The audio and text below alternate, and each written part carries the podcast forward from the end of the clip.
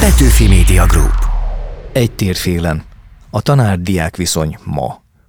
Nyolcadik epizód. Kötve hiszem. Kerekasztal beszélgetések az ifjúsági és gyerekirodalomról Gutenbergtől Zuckerbergig. Köszöntöm a Kötve hiszem közönségét kritikai kerekasztalon körül, ahol ezúttal is helyet foglalt Harmot Artemis gyerekirodalmár, az Ifjúsági és Gyerekirodalmi Centrum vezetője, és Nényei Pál író, gimnáziumi irodalomtanár. Én Nyunász Péter vagyok, gyerekkönyvszerző, és eredendően én is pedagógus volnék, amit azért említek csupán most, mert ezúttal a tanár-diák kapcsolatot járjuk körül, és amellett, hogy a probléma számos ifjúsági regény témája, rengeteg vetülete lehet. Olyannyira, hogy ezen az őszön egy egészen szokatlan vetületét is tapasztalhatjuk, hogy az évtizedekkel ezelőtti diáklázadásokra gondolva Korábban szinte elképzelhetetlen módon a diákok ezúttal a tanáraik érdekében emelnek szót, és azt gondolom, most Artemisre nézek, hogy ez a kötet, amit ma járunk körbe, szintén szokatlan módon közelít a tanárdiák kapcsolathoz. Szokatlan módon közelít a tanárdiák kapcsolathoz is, és még sok minden máshoz.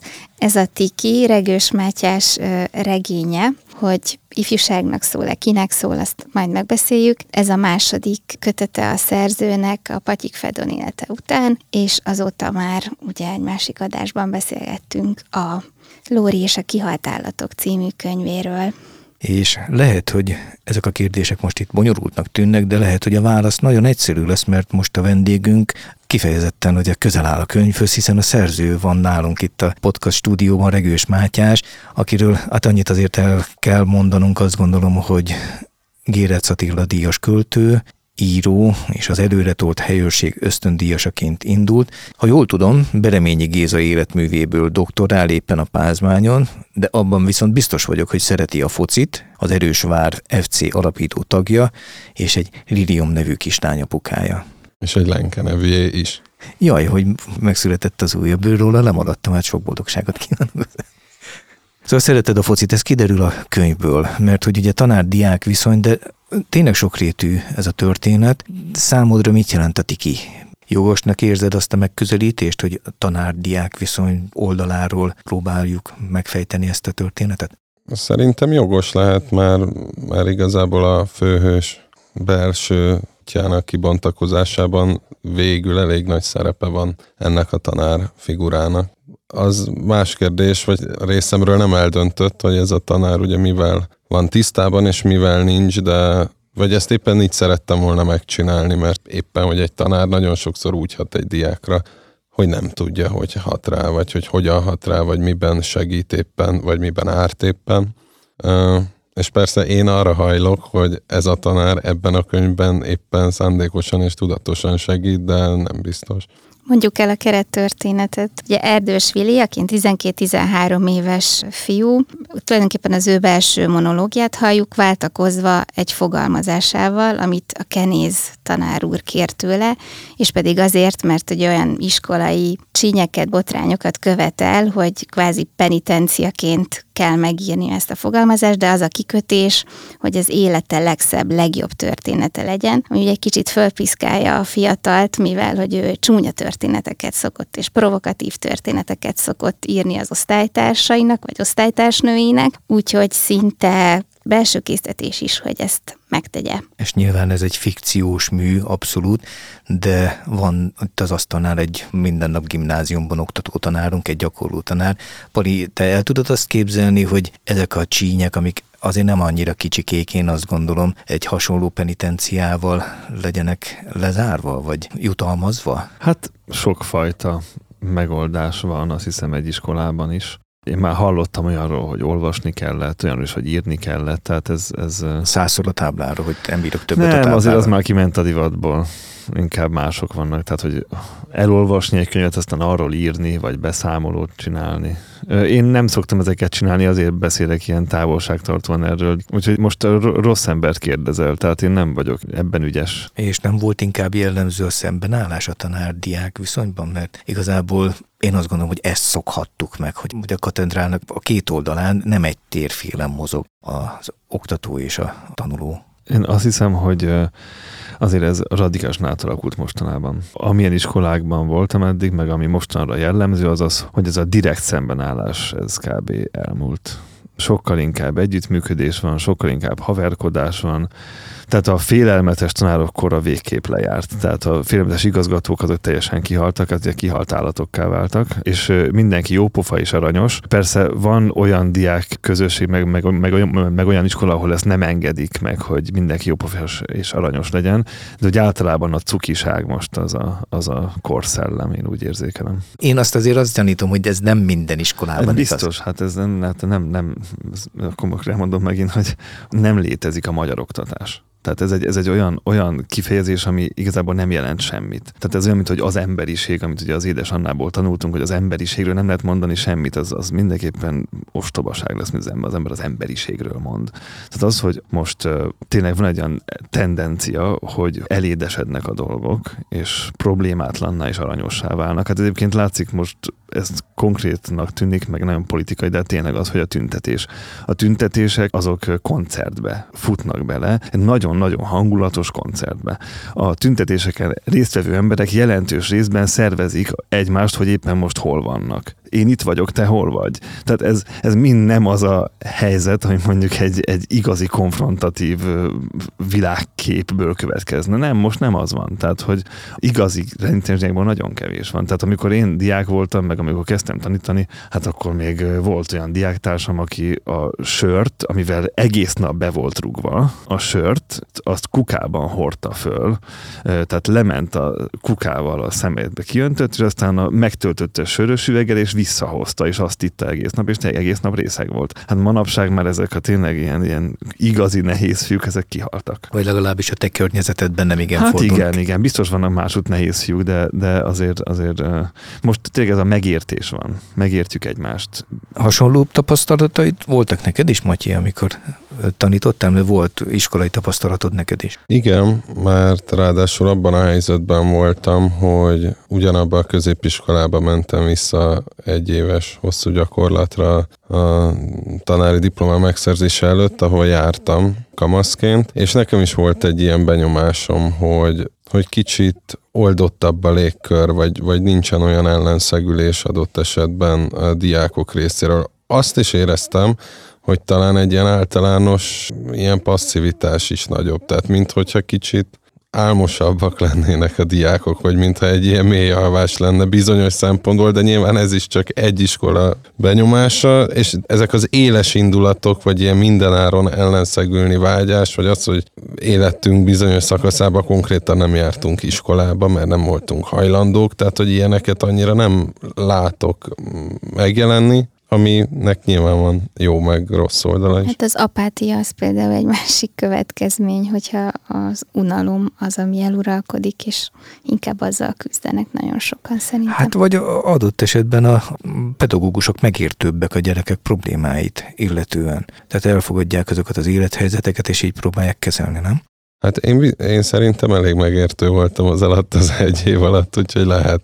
Minden esetre a 68-as diáklázadásoknak nyoma nincs, én azt gondolom, de nem csak Magyarországon, nem csak Vili iskolájában, de akár Tiki iskoláját is mondhatjuk, amiről ugye írsz a könyvben, mint hogyha a közös cél érdekébe járnának be. Hát nincsen nagyon közös cél. Magáncélok vannak, és ez szerintem megmutatkozik abban, hogy mondjuk egy szünet hogy telik most, és hogy telt mondjuk 20 évvel ezelőtt. Most azért nagyon gyakran nagy mobilozásba fullad a szüneti jelenlét, ami, ami azért nagyon nem a közösség születésének a helye, akkor így a szünet. De legalább nem rúgják be labdával az ablakot. Hát azért az is még előfordul, és mondjuk ez egy kicsit szimpatikusabb nekem, mint amikor mondjuk ugyanezt az online térben teszik meg.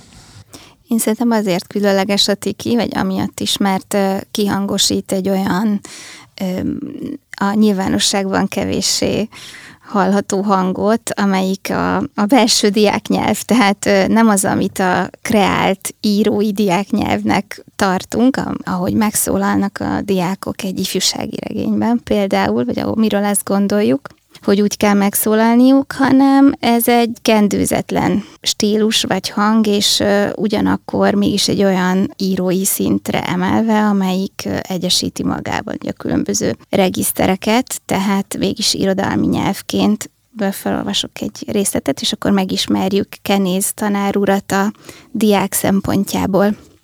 Kenéz úr lassan, de azért mindenre rájön. Úgy mászkál a folyosón, ahogy a pingvinek. Sárga és formátlan az arca, de látom rajta, hogy szégyenkezik, undorodik magától valamiért. Egyébként tényleg szomorú jelenség, ahogy tikkel, vagy a beteg fiáról mesél, de a legrosszabb látvány, mikor a tojás vagy más ehetetlen levest kanalazza mindent elnyelő szájába. A csigák másznak így a járda szegélyre, elnyelve egy-két kavicsot, nyelvével eltünteti az egész kanalat, és másodpercekkel később engedi szabadulni a szorításból. A diákokkal jó indulatú, azt hiszem, Isten próbálja lekenyerezni, adjon neki édesebb cukrot az automatás kávéba. Hogy olyan összeborzolt homlokkal, szemöldökkel hallgattad, mint hogyha nem is te írtad volna. Szokatlan visszahallani így a, a saját mondataidat? Kicsit szokatlan, és ezért borzolom a szemöldökön, mert ha bár amikor én kamasz voltam, akkor bennem meg volt ez az indulat, mint ennek a könyvnek a főhősében, de ma már a saját egykori indulataimra visszaemlékezve is valami, hát valami borzongás, vagy valami furcsa érzés jár át soknak is érzem kicsit ezt az indulatot, ha bár értem és megértem, csak ilyen ambivalens helyzetet eredményez. De pontosan ez az indulat szervezi a szöveget, tehát ez a düh az, ami az egészet végig tolja ezen a történeten, amelyik egy feldolgozás történet is, de ugye kollégánk Nagygéci Kovács József mondta, hogy egy pedagógus regényként is olvasható, vagy családáradásként, barátságáradásként, és coming of age-ként, tehát hogy ennek a korosztálynak az összes sérelme, nehézsége, hogyha egy olyan élethelyzetbe kerül, amelyik, amelyik ezt felszínre hozza, az, az válik láthatóvá. És a nyelven keresztül, mivel ugye ez egy belső tudati gondolatfolyam, ami elsősorban asszociációkra épül. Minden esetre az biztos, hogy ez ilyen dur bele a közepébe, ahogyan ugye ez az első egy-két oldalon. Igen, ez, ez a, az első oldalon volt, amit felolvastam. Ez az idézet, és hát az előző adásban ugye a Lórit olvastuk, és ott is előkerült, hogy ez a nyelvezet azért nem könnyű az olvasó számára, tehát bele kell rázódni. Neked milyen visszajelzéseid vannak ennek kapcsán? Nem tudom, úgy külön a nyelvezetről nem emlékszem, hogy annyira meg emlékeztek volna, nekem többnyire azt mondták, hogy olvasható, mármint, hogy ezt úgy értem, hogy, hogy gyorsan olvasták általában ezt a könyvet. De a Lórira is ezt mondták, egyébként én ezt be tudom ennek, amit az Artemis mondott, ennek az indulatnak vagy egyáltalán ennek a közlésvágynak, szóval mindkét szöveg főhőse és egyben elbeszélője iszonyú beszédkényszerben van, vagy olyan helyzetben van, hogy muszáj megszólalnia, vagy muszáj elmondani a történetét, és talán ezért. És azért nagyon izgalmas a könyv, mert ugye nem mondja ki, hogy mi az a dolog, ami történt vele, csak halljuk ezt az áradást, és ez ugye a vége felé derül ki. Viszont elárulom most akkor itt a kollégánkat, Palit, hogy ő is azt mondta, hogy neki azért bele kellett rázódnia a szövegben, pedig gyakorlott olvasó. Mi több, hasonlóan nyilatkozott róla Pataki Sári, aki egy tizedikes gimnazista, hallgassuk meg az ő véleményét. Az elején egy kicsit nehezen tudtam értelmezni a mondatokat, viszont egy pár oldal után már megszoktam, és, és akkor nagyon, nagyon tetszett, hogy a szerző vezette a gondolatokat, mert a könyvnek a nagy része gondolatban játszódott le. Nekem nagyon szimpatikus volt a tanár úrnak a karaktere, bár uh, Willy szemszögéből egy nagyon, uh, hát egy konkrétan gonosz karakternek volt bemutatva. Kicsit uh, átmenetes volt, ahogy a tanárnak és a diáknak kifejlődött a kapcsolata mert én például azt vettem észre, hogy egyre lágyabb szavakat használt, minél inkább haladt előre a könyvben. És, és a végére egyébként nekem, nekem nagyon tetszett a vége, hogy Vili megnyílt a tanárának, pedig nem lett volna neki muszáj. Tehát hazudhatott volna, de mégiscsak elmondta az igazságot. Az olyan nagyon emberi volt. Szerintem az, hogy nem valami kemény büntetést adott, ami akár az életére ennél nagyobb kihatással van, az valójában Willinek jót tett, mert egyrészt megismerte ezen keresztül a tanárát is, hogy, hogy megértő is tud lenni. Én nagyon reméltem, hogy ennek valami, valami ilyen háttere van, hogy esetleg akár ő is egy kicsit jobban szeretné megérteni a diákot, hogy, hogy miért van körülötte ennyi probléma, és hogy, hogy vajon nem csak arról van ez szó, hogy, hogy valami olyan tragédia húzódik a múltjában. Valahogy, ahogy Tiki történetén keresztül az egész a végére elcsendesedett, az, az valahogy engem nagyon-nagyon megérintett. Pali azt mondtad, hogy a cukiság jellemzi manapság a tanár-diák viszonyt. Érezted hasonló módon, hogy ez a folyamat valójában tompítja az indulatot?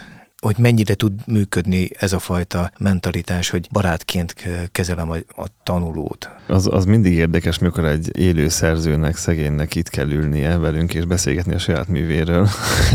Én is voltam már hasonló helyzetben, és nem, nagyon nem, nem jó helyzet, de azt is el kell fogadnom, mikor az ember ilyen helyzetben van, hogy akkor ő is végül is olvasóként van itt. És amiket most mondok, ez olyasmi dolog, amit az ember talán íróként olvasok, mert sajnos az vagyok.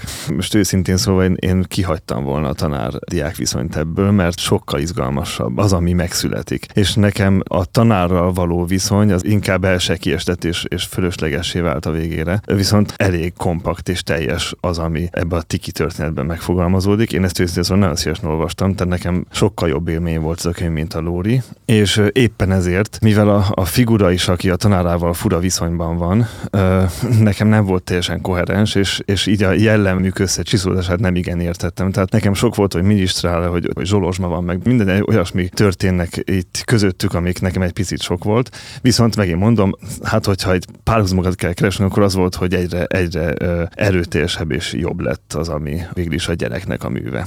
És arra mondom, hogy ha leszedjük róla ezt a én, én ezeket úgy szoktam magamnak hívni, mint ilyen hordozó rakétát, tehát hogy az elején nagyon nagy szükségem van arra, hogy valami keretet csináljak, és akkor van az ez iszonyatosan fájdalmas dolog, amikor ki kell húznom az egészet. Pedig mennyit dolgoztam vele. Nekem volt ilyen 30-40 oldalakat kellett néha kihúznom emiatt, és én, én, hogyha kicsit magaménak olvastam ezt a művet, én valószínűleg ezeket azt mondtam, ezt az egész tanárulat, meg mindent ki a kukába is kész. Dramaturgiai fogásként nyúltál a tanár úrhoz, Matyi? Most így utólag. Fogalmam sincs.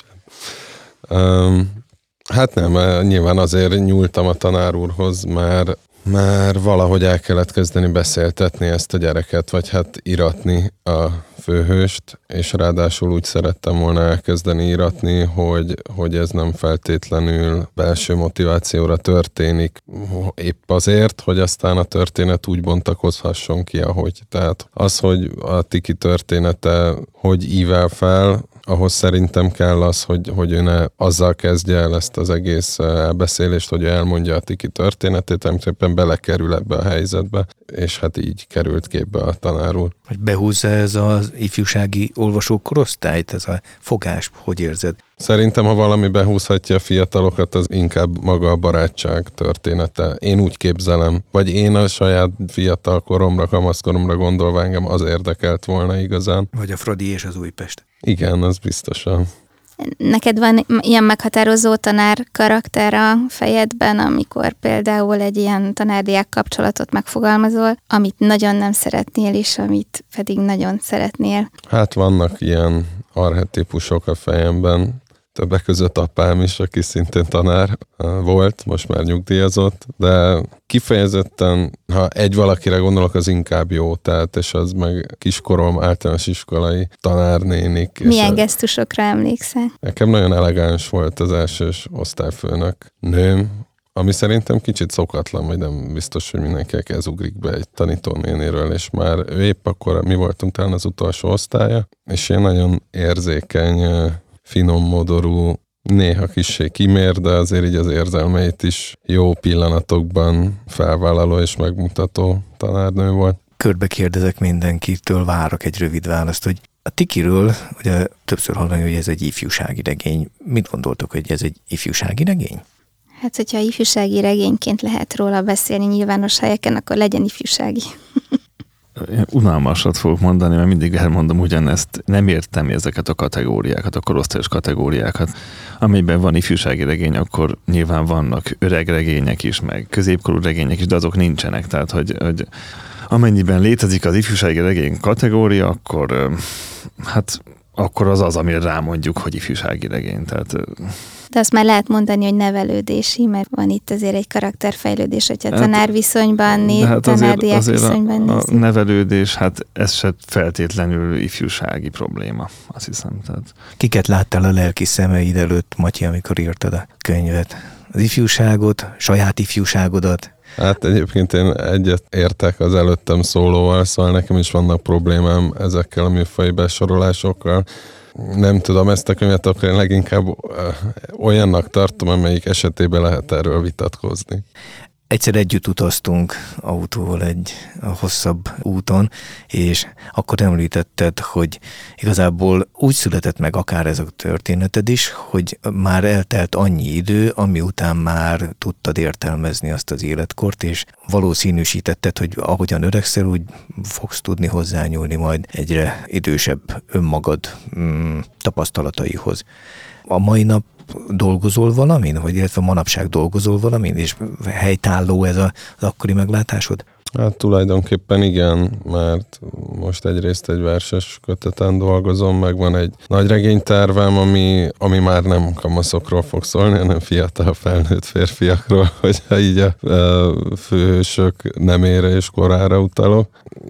De igen, most egyébként visszatérek oda, vagy visszautalok, amikor az Artemis felolvasta ezt a részletet, szóval ez biztos, hogy bennem valami szemérmesség is, hogy, hogy így van, hogy szeretek egy néhány év távolságból visszagondolni, vagy a saját érzelmeimre, meg indulataimra. Tehát, hogyha most, ahogy ezt a kamasz elbeszélő, hát elég indulatos szavait, meg mondatait felolvasta az Artemis, hogyha ilyesmit én a jelenemről írnék, akkor lehet, hogy nagyon zavarba lennék most de majd öt év múlva ezt elviselem. De hát senkinek nem kell tudnia, hogy ki beszél így, használhatsz esetleg írói álnevet, hogyha nagyon szemérmes vagy, de, de hát ahhoz, hogy egy szöveg izgalmas legyen, pont erre van szükség, hogy kell az a két-három oldal, amíg az ember beleszokik abba a világba, abba a nyelvezetbe, és a Tiki ezt abszolút tudja, hogy magával vigyen egy teljesen sajátságos gondolatfolyamba. És közben ugye az is elhangzott rögtön az elején, hogy én már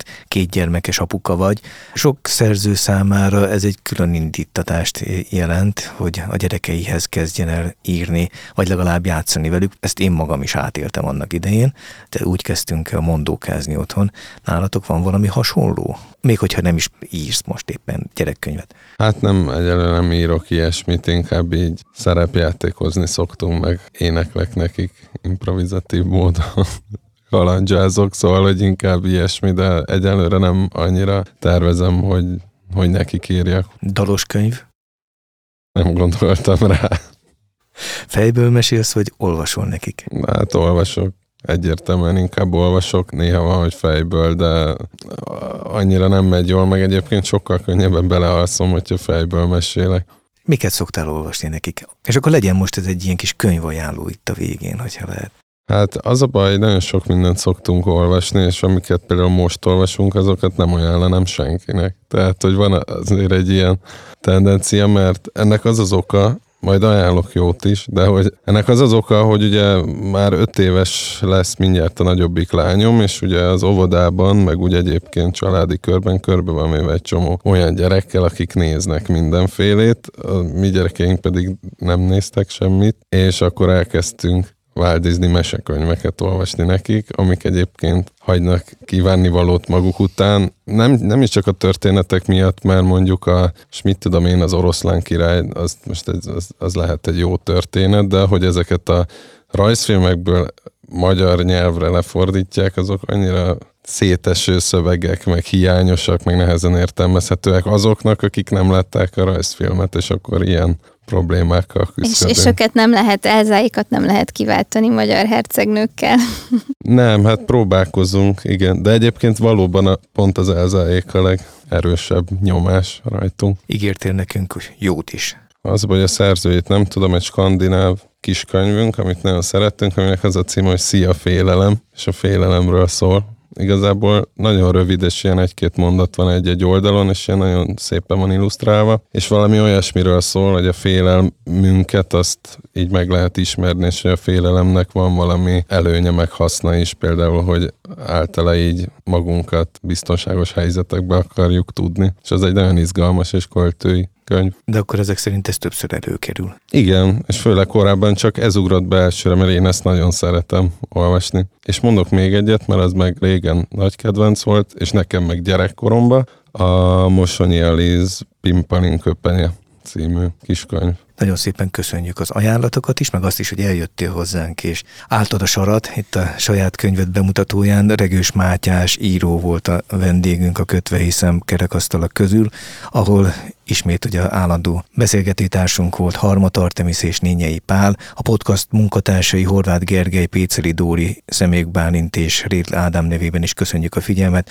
Olvassátok a mesecentrum.hu online gyerekirodalmi magazinunkat, és iratkozzatok fel a Magyar Kultúra Podcastok csatornájára, ahol megtalálható a Kötve hiszem gyerekirodalmi podcast többi epizódja is. Hallgassatok ide, olvassatok sokat. Petőfi Media Group.